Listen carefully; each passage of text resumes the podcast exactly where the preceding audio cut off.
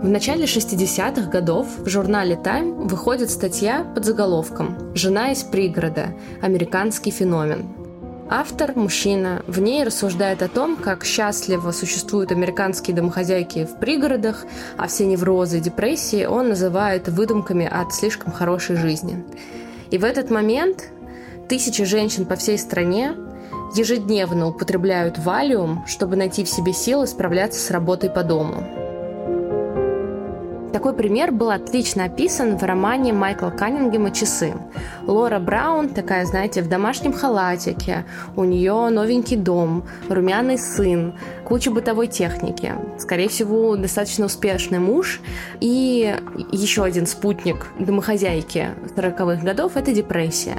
И хоть об этом не говорится прямо, но это достаточно очевидно, что Лоре плохо, и она думает о суициде. Как же это произошло?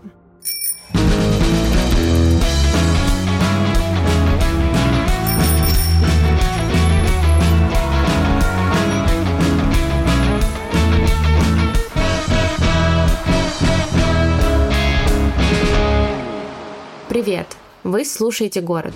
Это документальный подкаст о том, как устроены современные города. И меня зовут Настя Сильверстова.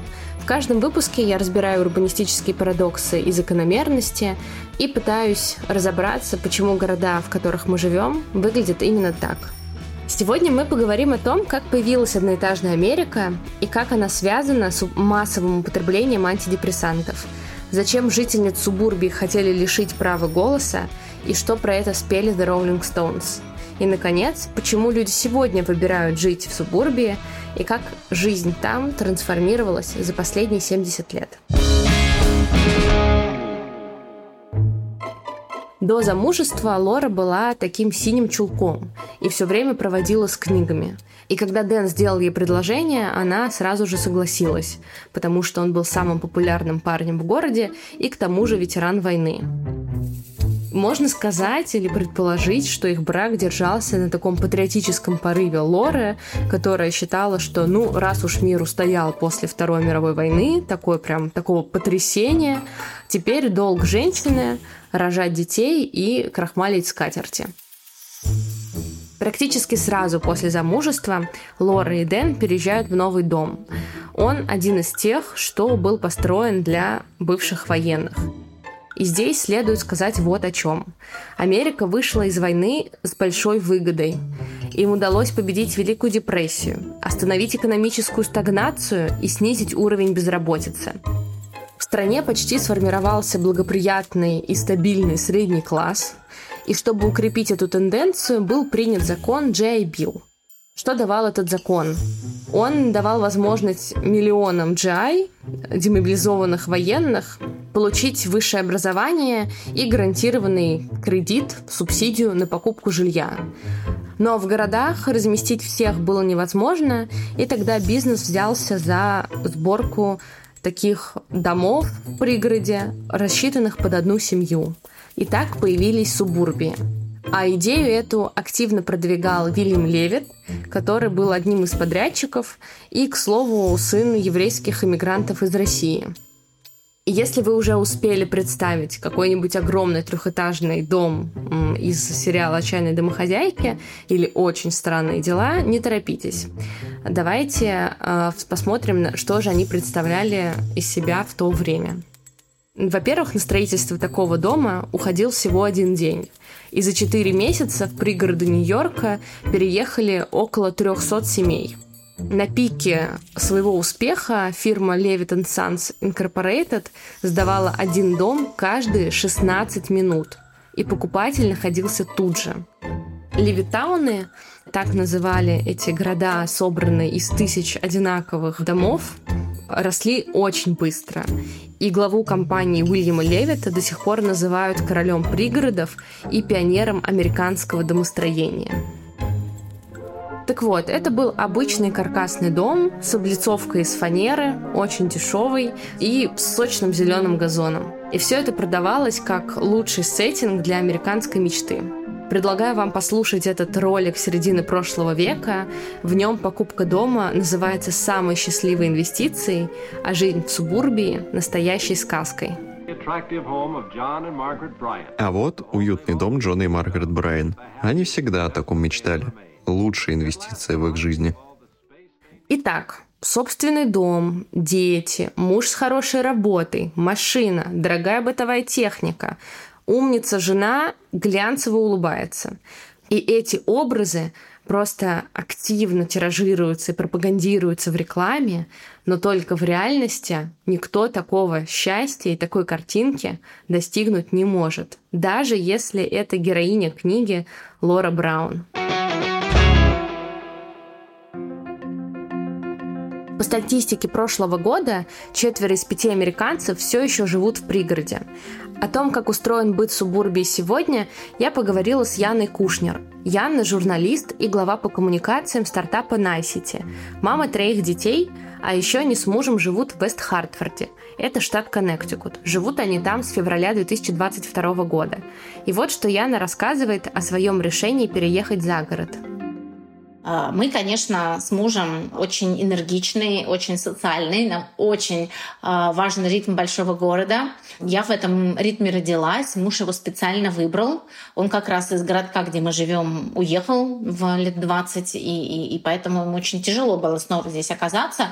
Нам немножко тяжеловато, нам не хватает большого города. В Бостоне у нас у самих друзья в больших городах, такими маленькими детьми, как у нас, а это 7 лет, 5 лет и 1 годик, они переезжают за городом. Все, что связано с детьми, лучше за городом. За город я называю, на самом деле, Коннектикут — это уже другой штат, это не Нью-Йорк. Но вот одноэтажная Америка, она создана действительно для выращивания детей. Там отличные спортивные кружки. Все стоит сильно дешевле, чем в Нью-Йорке. Они лучшего качества. Шикарные паблик школы, государственные школы, например. Живя в Нью-Йорке с детьми, нужно предпринимать и тратить намного больше денег и усилий, чтобы обеспечить детям интересное будущее куча шуток и мемов на тему, сколько стоит а, нью-йоркская недвижимость, безумных денег. То есть маленькая дыра однокомнатная сейчас стоит 4500 долларов в месяц. За эти деньги в Коннектикуте в двух часах езды от Нью-Йорка можно снять целый дом с двумя-тремя спальнями. Большая разница. Мне стало понятно, живя здесь, почему в Америке люди так поздно заводят детей, а бывает и вовсе боятся их заводить. Действительно кардинально меняет их э, уровень э, расходов и уровень жизни. Действительно, они все практически начинают переселяться в одноэтажную Америку, но многие делают такой выбор – на самом деле, в середине прошлого века цены тоже были важным преимуществом пригорода. Например, дом в Коннектикуте, где сейчас живет Яна, раньше стоил 12 тысяч долларов. При этом депозит был всего 100 долларов, а ежемесячные выплаты 58. Если в прошлом веке дома покупали, то сейчас их охотно арендуют и переезжают несколько раз за жизнь. Яна рассказала мне о том, почему люди переезжают в другие штаты и выбирают пригороды. Средний американец а, за свою жизнь переезжает как минимум 12 раз. Основные причины переезда людей — это поступление в университет, это рождение ребенка, это смерть родственников, когда ты не привязан к кому-то, и это получение новой работы. Вот даже у нас есть два кейса. Мы снимали вначале один дом, а люди, семья с двумя маленькими детьми переехали в Калифорнию, потому что жене предложили какую-то высокооплачиваемую работу. Они на год уехали туда. А может быть, они там и останутся, мы уже не знаем, но Забавно, что мы пытались даже снять не только их дом, но и няню, клининг и место в дейкер в яслях. Не все, правда, получилось, но дом мы точно у них сняли. Потом наш срок э, аренды закончился, мы переехали в этом же городе в другой район, на соседнюю улицу, где была другая ситуация. У людей уже выросли дети, поступили дети в колледж.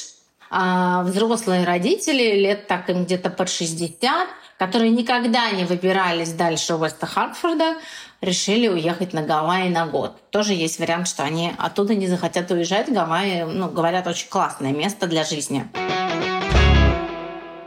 Если доступное жилье неизменный плюс субурбии, то неизменный минус – это автомобиль. Без него просто никуда. В 1955 году американские автомобильные компании производили 8 миллионов машин в год. Это почти в три раза больше, чем за 10 лет до этого, то есть в 1945 году. Без «Шевроле» или, например, «Форда» в субурбии 50-х не отвезти продукты домой или детей в школу. Все сервисы были расположены за пределами пешей доступности. Уже тогда выхлопные газы портили экологию пригородов, люди проводили долгие часы в автомобилях и страдали от ожирения, а еще часто попадали в страшные аварии на хайвеях. Сегодня ситуация, безусловно, лучше, но до сих пор в среднем житель субурбии садится за руль 13 раз в сутки. Если в большом городе есть очень много а, наших знакомых, у кого вообще машины нету, ну, потому что там есть Uber, такси, метро, как и в Москве в целом то здесь без машины никуда вообще. Я вообще не представляю, как здесь без машины можно существовать. Здесь, конечно, есть общественный транспорт, автобусы, и есть люди, которые на этих автобусах а, ездят, и сами машины стоят а, в целом дешевле, очень много поддержанных. То есть вот даже там а, нашей 20-летней бибиситера, у нее какая-то вот на какой-то машине она едет спокойно. Развивать общественный транспорт в пригороде супер невыгодно. Какой смысл делать автобусные остановки, если люди могут добраться до них только на личном автомобиле? А остановки на каждой улице тоже не вариант. Почему? Потому что люди не будут пользоваться автобусами, которые будут ходить слишком долго. И тут мне сразу вспоминается сцена из «Сумерек», где уже на пятой минуте фильма отец дарит 15-летней Белли автомобиль, без которого та просто не может передвигаться. И это не выдумка сценаристов, а абсолютно нормальная для американских семей практика. Ты о чем? Годится подарок. Это? Я только что купил у Билли. Да. Мотор я перебрал, Белла. Обалдеть! Бог ты мой! Я просто тащусь, красота! Извини. 70 лет назад такое, конечно, было сложно представить. Более того, машина в семье чаще всего была одна. И служила она скорее для того, чтобы муж ездил в будни на работу, а жена за покупками по выходным. Нашей книжной героине повезло. У Лоры в семье два автомобиля, и поэтому, когда ей хочется сбежать от навязанного образа идеальной жены э, и душного быта, она садится за руль своего «Шевроле». Чего не хватает Лоре, так это место, где она могла бы провести время. У нее буквально некуда сходить, кроме как э, съездить в магазин за покупками, но это та же самая часть рутины. Дети из пригорода, которые по понятным причинам даже «Шевроле» водить не могут, скучают вдвойне. Их досуг полностью зависел от родителей. Тинейджерам тоже не хватало развлечений и социализации. Друзей можно было завести только в школе, а это не самый комфортный контекст для подростков. Сидели в заперти старики, навестить внуков или старых друзей было для них не так просто. То есть всем поколениям, старики, дети и из такого более экономически активного это женщины, но никто не мог как-то э, качественно проводить свои будние дни. Все дело в том, что субурбия 50-х испытывала острый недостаток того, что позже социолог Рэй Ольденбург назовет третьим местом. Согласно его теории, первое место – это ваш дом, второе место – это работа, и третье – это те пространства, куда вы приходите, чтобы встретить близких по духу людей. Там мы обмениваемся идеями и мыслями, создаем устойчивые связи и сообщества. Это может быть парк, бар, кофейня у дома или студия йоги. Другими словами, третье место – это то, где вы проводите досуг среди своих, где вам спокойно и комфортно. Яна рассказала мне, как в современных американских пригородах обстоят дела с третьими местами. Все городки в одноэтажной Америке построены по типовому плану, и даже все сети большие, типа Starbucks или Whole Foods или Big Y, находятся примерно вот в одном скоплении в каждом городке.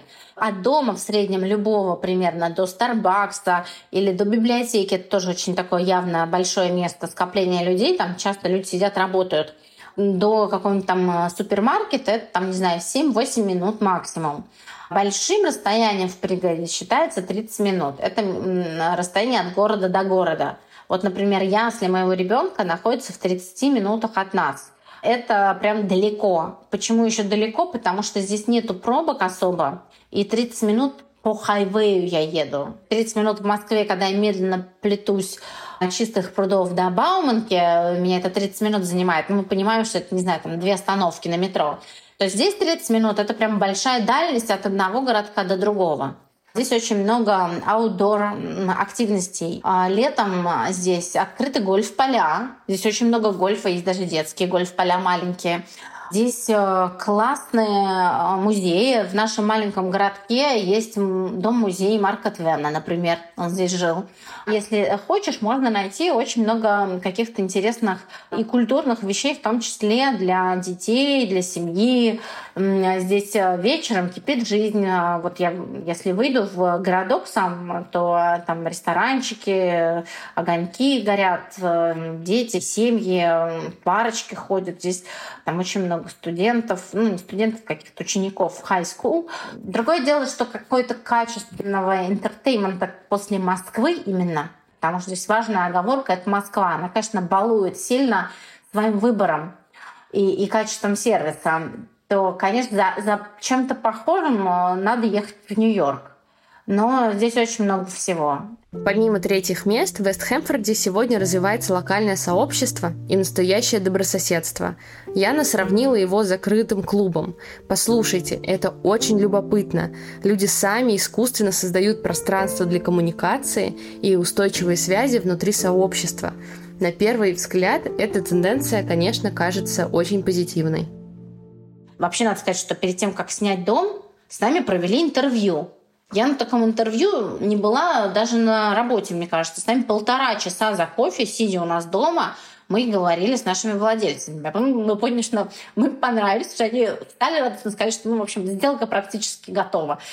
Вот, то есть им не все равно, кто, кто живет вот в их комьюнити, и они об этом тоже подумали. Они, они оставили вот такую кипу, толстую папку с контактами соседей, коротким каким-то комментарием, вот что за соседи, там, серии, сколько у них детей, какого возраста и как что. Я действительно постоянно наблюдаю, как э, вот эти маленькие желтые автобусы забирают детей, а родители потом еще полчаса стоят и трындят о чем-то. То есть они друг другу знают, у них какое-то прям классное общение происходит. Они ржут, улыбаются. Вообще это забавно очень выглядит, реально как в фильмах. Они приходят в 8 утра, это как бы, ну, там нет остановки, это какая-то точка, да, оговоренная, которая автобус приезжает. Реально в пижаме с чашкой кофе не со стаканчиком таким, которым э, как э, закрытым термосом, нет.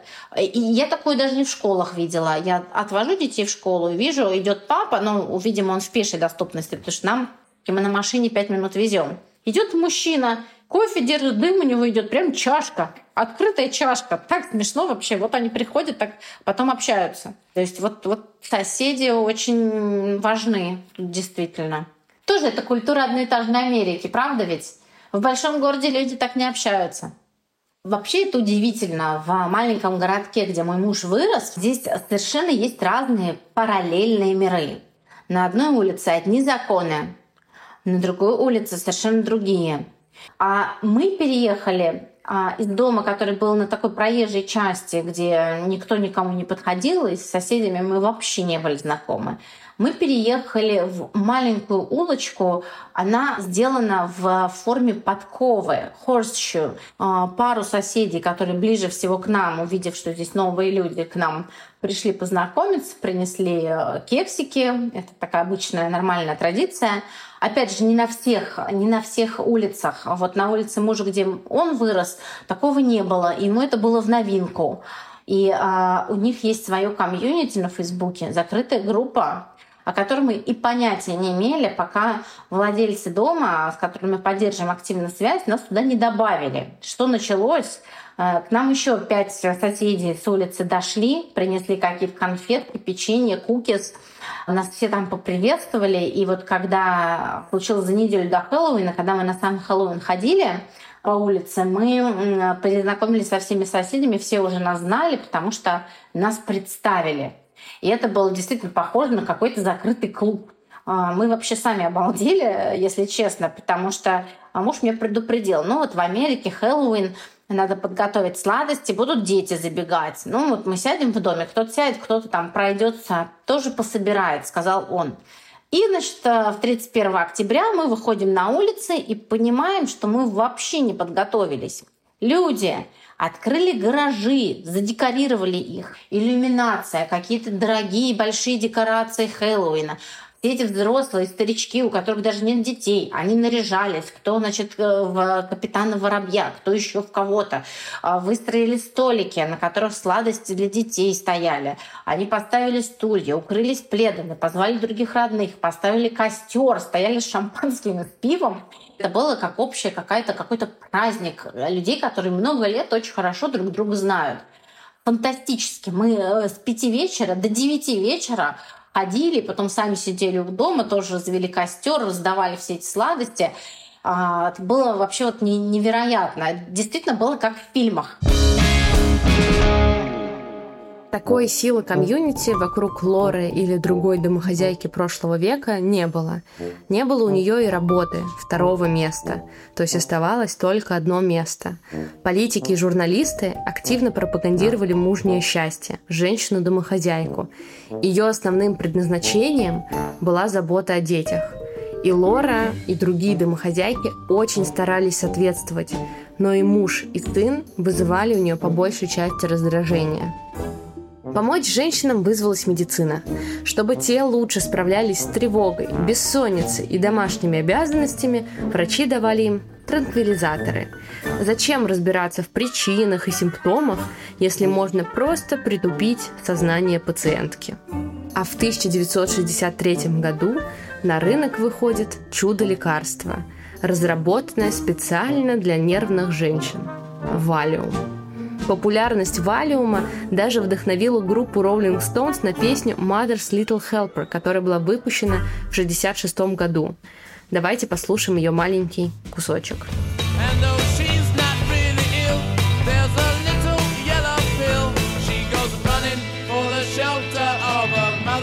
gets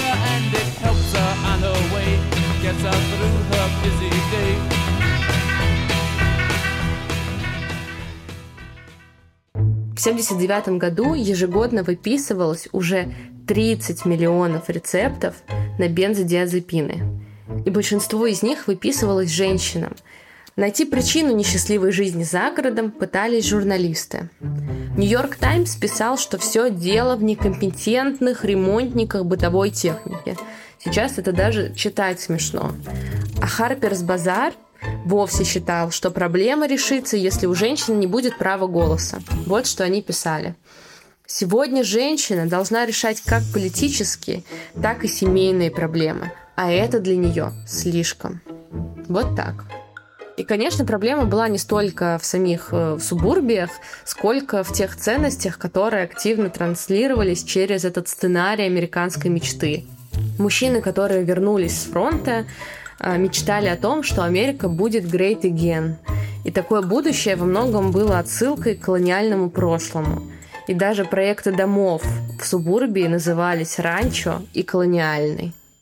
В точности, как прадеды бежали из Европы в Новый Свет, чтобы основать свой лучший мир, американцы 50-х бежали из городов, чтобы создать благополучное общество, где ценится белый цвет кожи, нуклеарная семья и достаток. И Уильям Левит, который, собственно, и строил все эти дома и пригороды, как мы помним, был однозначным сторонником сегрегации и открыто заявлял, что его дома только для белых. В 1960 году ни один житель Левиттауна не был чернокожим. То есть ценности субурбии были глубоко и очень агрессивно консервативны. Когда мы переехали в Штаты, вообще образ жизни и день поменялся кардинально. Если в Москве мой рабочий день начинался там, в 9 утра, если приезжала в офис, я была одна из первых, и я любила так делать, чтобы все, значит, успеть сделать, и потом на каких-то встречах и звонках быть готовой, ну, уже вот полностью вникнуть в суть процесса. Здесь все совершенно не так. Здесь все время ты с ощущением, что уже опоздал. Но в основном, потому что Америка, большие компании, в которых Америка оперирует, они, наверное, в том числе работают и с Европой. Европа на 7-8 а, часов вперед. И а, когда я все время слышала, что люди в Штатах в 5 утра просыпаются, я думала, ну это какие-нибудь фермеры, крестьяне. Ха-ха, вот я сейчас себя чувствую таким фермером, потому что а если бы у меня не было детей, я реально вот просыпалась в 5 утра, чтобы успевать побегать, прийти в себя, нормально позавтракать а, и, и начать работать где-нибудь в 6-7 утра, чтобы успеть на все коммуникации, а, то, а, учитывая, что у нас дети, мы встаем пораньше, и готовим их к школе. Их трое, то есть нам надо двоих собрать к школе, одного к яслям. А, и развозим. И практически сразу, то есть кто-то развозит, кто-то остается дома, доубирает. И, собственно, и, там, я иду, у меня более, более строгий режим рабочий, чем у мужа, я иду на звонки. Муж тоже потом бежит на звонки. То есть а, у нас очень насыщенное утро и день как правило, с 8.30 утра до 3 часов дня у меня нет времени иногда даже вот на обед или куда-то отойти на секунду. А с трех все как будто затихает, прекращается, и мне остается время доделать спокойно что-нибудь по работе а, или забрать детей из школы, ну и там вечером уже какие-то активности детские. После школы они ходят на разные дополнительные занятия, ты их уже спокойно разводишь. Но, по крайней мере, ощущение, что остальная часть мира замирает, и тебя уже не трогает. То есть все а, основные дела собранные и, и среди американцев тоже на утро сконцентрированные. А, поэтому тут очень как-то а, рано даже вот Starbucks, например, я беру самое основное место скопления людей, потому что раньше я не понимала, ну Starbucks и Starbucks, в Москве даже кофе невкусный в нем. Здесь совершенно другой кофе, и э, вот я даже теперь понимаю, что если я буду переезжать куда-то, я не перееду в район, где нет Старбакса в городок. Это прям вот важно, чтобы оно было. Э, экзистенциальный вопрос. Так вот, Starbucks часы работы с 5 утра Поэтому это как бы тоже отражает то, как рано встает Америка. Америка встает рано, особенно пригороды. И рано заканчивает. В конце 60-х, к счастью, многие из российских правил были объявлены вне закона, но пригороды все равно использовали механизмы для фильтрации жителей. Например, достаток. Отголоски этих процессов вы слышали в речи Яны, но, судя по всему, сейчас все гораздо лучше. Важную роль в этом сыграла вторая волна феминизма. Она поднялась после резонансной книги Бетти Фридман «Загадка женственности», где Бетти пыталась описать кризис идентичности американской домохозяйки и вернуть ей право на политическую и социальную позицию ну, ее основная какая-то идея была в том, что вообще-то было бы неплохо освободить женщину от домашнего рабства и сделать их независимыми от мужей. Наверняка вам знаком лозунг «Личное – это политическое». Вот этот самый лозунг из 70-х. И феминистки второй волны боролись как раз с фактическим неравенством во всех сферах жизни общества. И наша героиня Лора тоже была частью этого процесса. Она не выдержала этого давления, оставила свою семью и сбежала из Лос-Анджелеса. Лора в книге становится библиотекарем в Торонто – но мне в целом кажется, что Америка пришла вот к этой ярой, агрессивной феминист-повестке именно потому, что когда прав этих не было. Потому что в России была совершенно другая историческая повестка. У нас э, и женщины и правили, и были у власти, и Москва слезам не верит, заводами руководили. А, из того, что я вижу вокруг нас, вокруг нас женщины и мужчины работают равноправно мне сложно копнуть и понять, что у них там внутри происходит, как у них устроен быт и насколько они там в депрессии или не в, не в депрессии. А, скажу наоборот интересный факт, что в школе у наших детей а, в, огромном количе... в огромных количествах в классе очень много умирает мужчин. Именно мужчин а, таких в 35-40 лет по здоровью. То есть эм, мне кажется, это говорит, ну, можно сделать такой вывод, что все-таки на здоровье, на иммунитет, на разные болячки, инфаркты во многом влияет стресс и нервная система. Вот, поэтому не знаю, как себя чувствует женщина, мужчина здесь явно может, и не очень хорошо чувствует. 60-е радикально изменили права женщин и быт субурбии. Домохозяйки начали массово выходить на рынок труда, а офисы переезжать в царство женщин, то есть ближе к пригородам.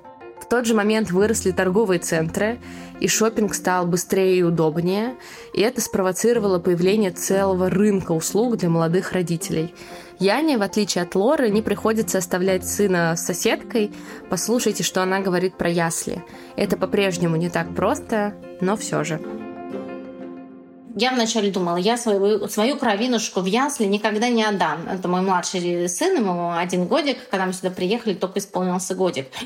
Я посмотрела, поискала нянь, поняла, что я не могу найти няню. Либо она стоит совершенно космических денег, а, либо просто ну, мне не нравится. Они мне, собственно, и по, по качеству, как люди, не очень нравятся. Я не хочу, чтобы такие люди сидели с моим ребенком.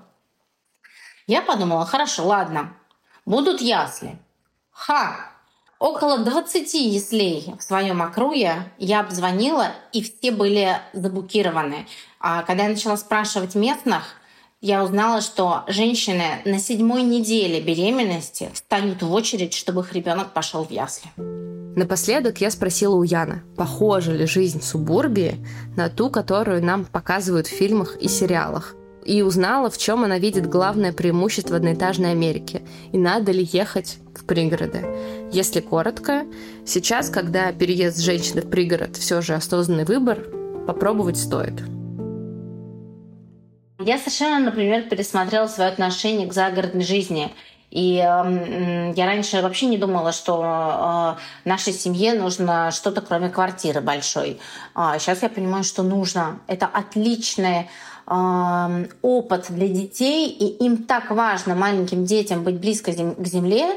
И мне на самом деле это оказалось тоже очень важно и нужно.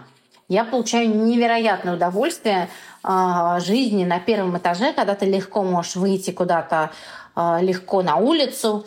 Э, я вот могу сказать, как э, девочка из большого города, я под приятным впечатлением. И я точно бы хотела бы и дальше совмещать каким-то образом жизнь в доме и возможности большого города. Конечно, и отчаянные домохозяйки, один дома — это все художественный вымысел, и он утрирован. Но похож ли он внешне хотя бы как картинка? Похож, правда похож. Правда, вот у них есть такие одноэтажная Америка с такими комьюнити, своими какими-то секретами, с такими обычаями. Конечно, мы во многом опираемся на американские фильмы, американское кино. Это нам дает такое окошко за ними подсмотреть, как эксперимент где-то пожить какое-то время. Это классно. Это тяжело, если у тебя есть дети и семья. Это просто очень тяжело с логистической и бытовой точки зрения. Но если ты свободный, у тебя есть такая возможность, и я бы всем советовала ее попробовать. И это бывает очень полезный опыт также оценить, что ты имеешь дома. И оно может заиграть совершенно другими красками. Поэтому определенно точно это классный опыт. Спасибо, что послушали этот выпуск. Подписывайтесь на телеграм-канал Яны, на канал подкаста «Слушай город», ставьте нам сердечки на Яндекс Музыке, Apple Podcast, Google Podcast, на любой платформе, на которой вы слушаете этот выпуск, и обязательно пишите комментарии. Это помогает подкасту развиваться. Над подкастом работали авторка сценария и редактор Анастасия Пономарева-Липина, ведущая подкаста и тоже соавтор сценария Настя Селиверстова, продюсерка и редакторка подкаста Юлия Яковлева, а над звуком работала и монтировала этот выпуск Нина Мамотина. Спасибо вам и до встречи.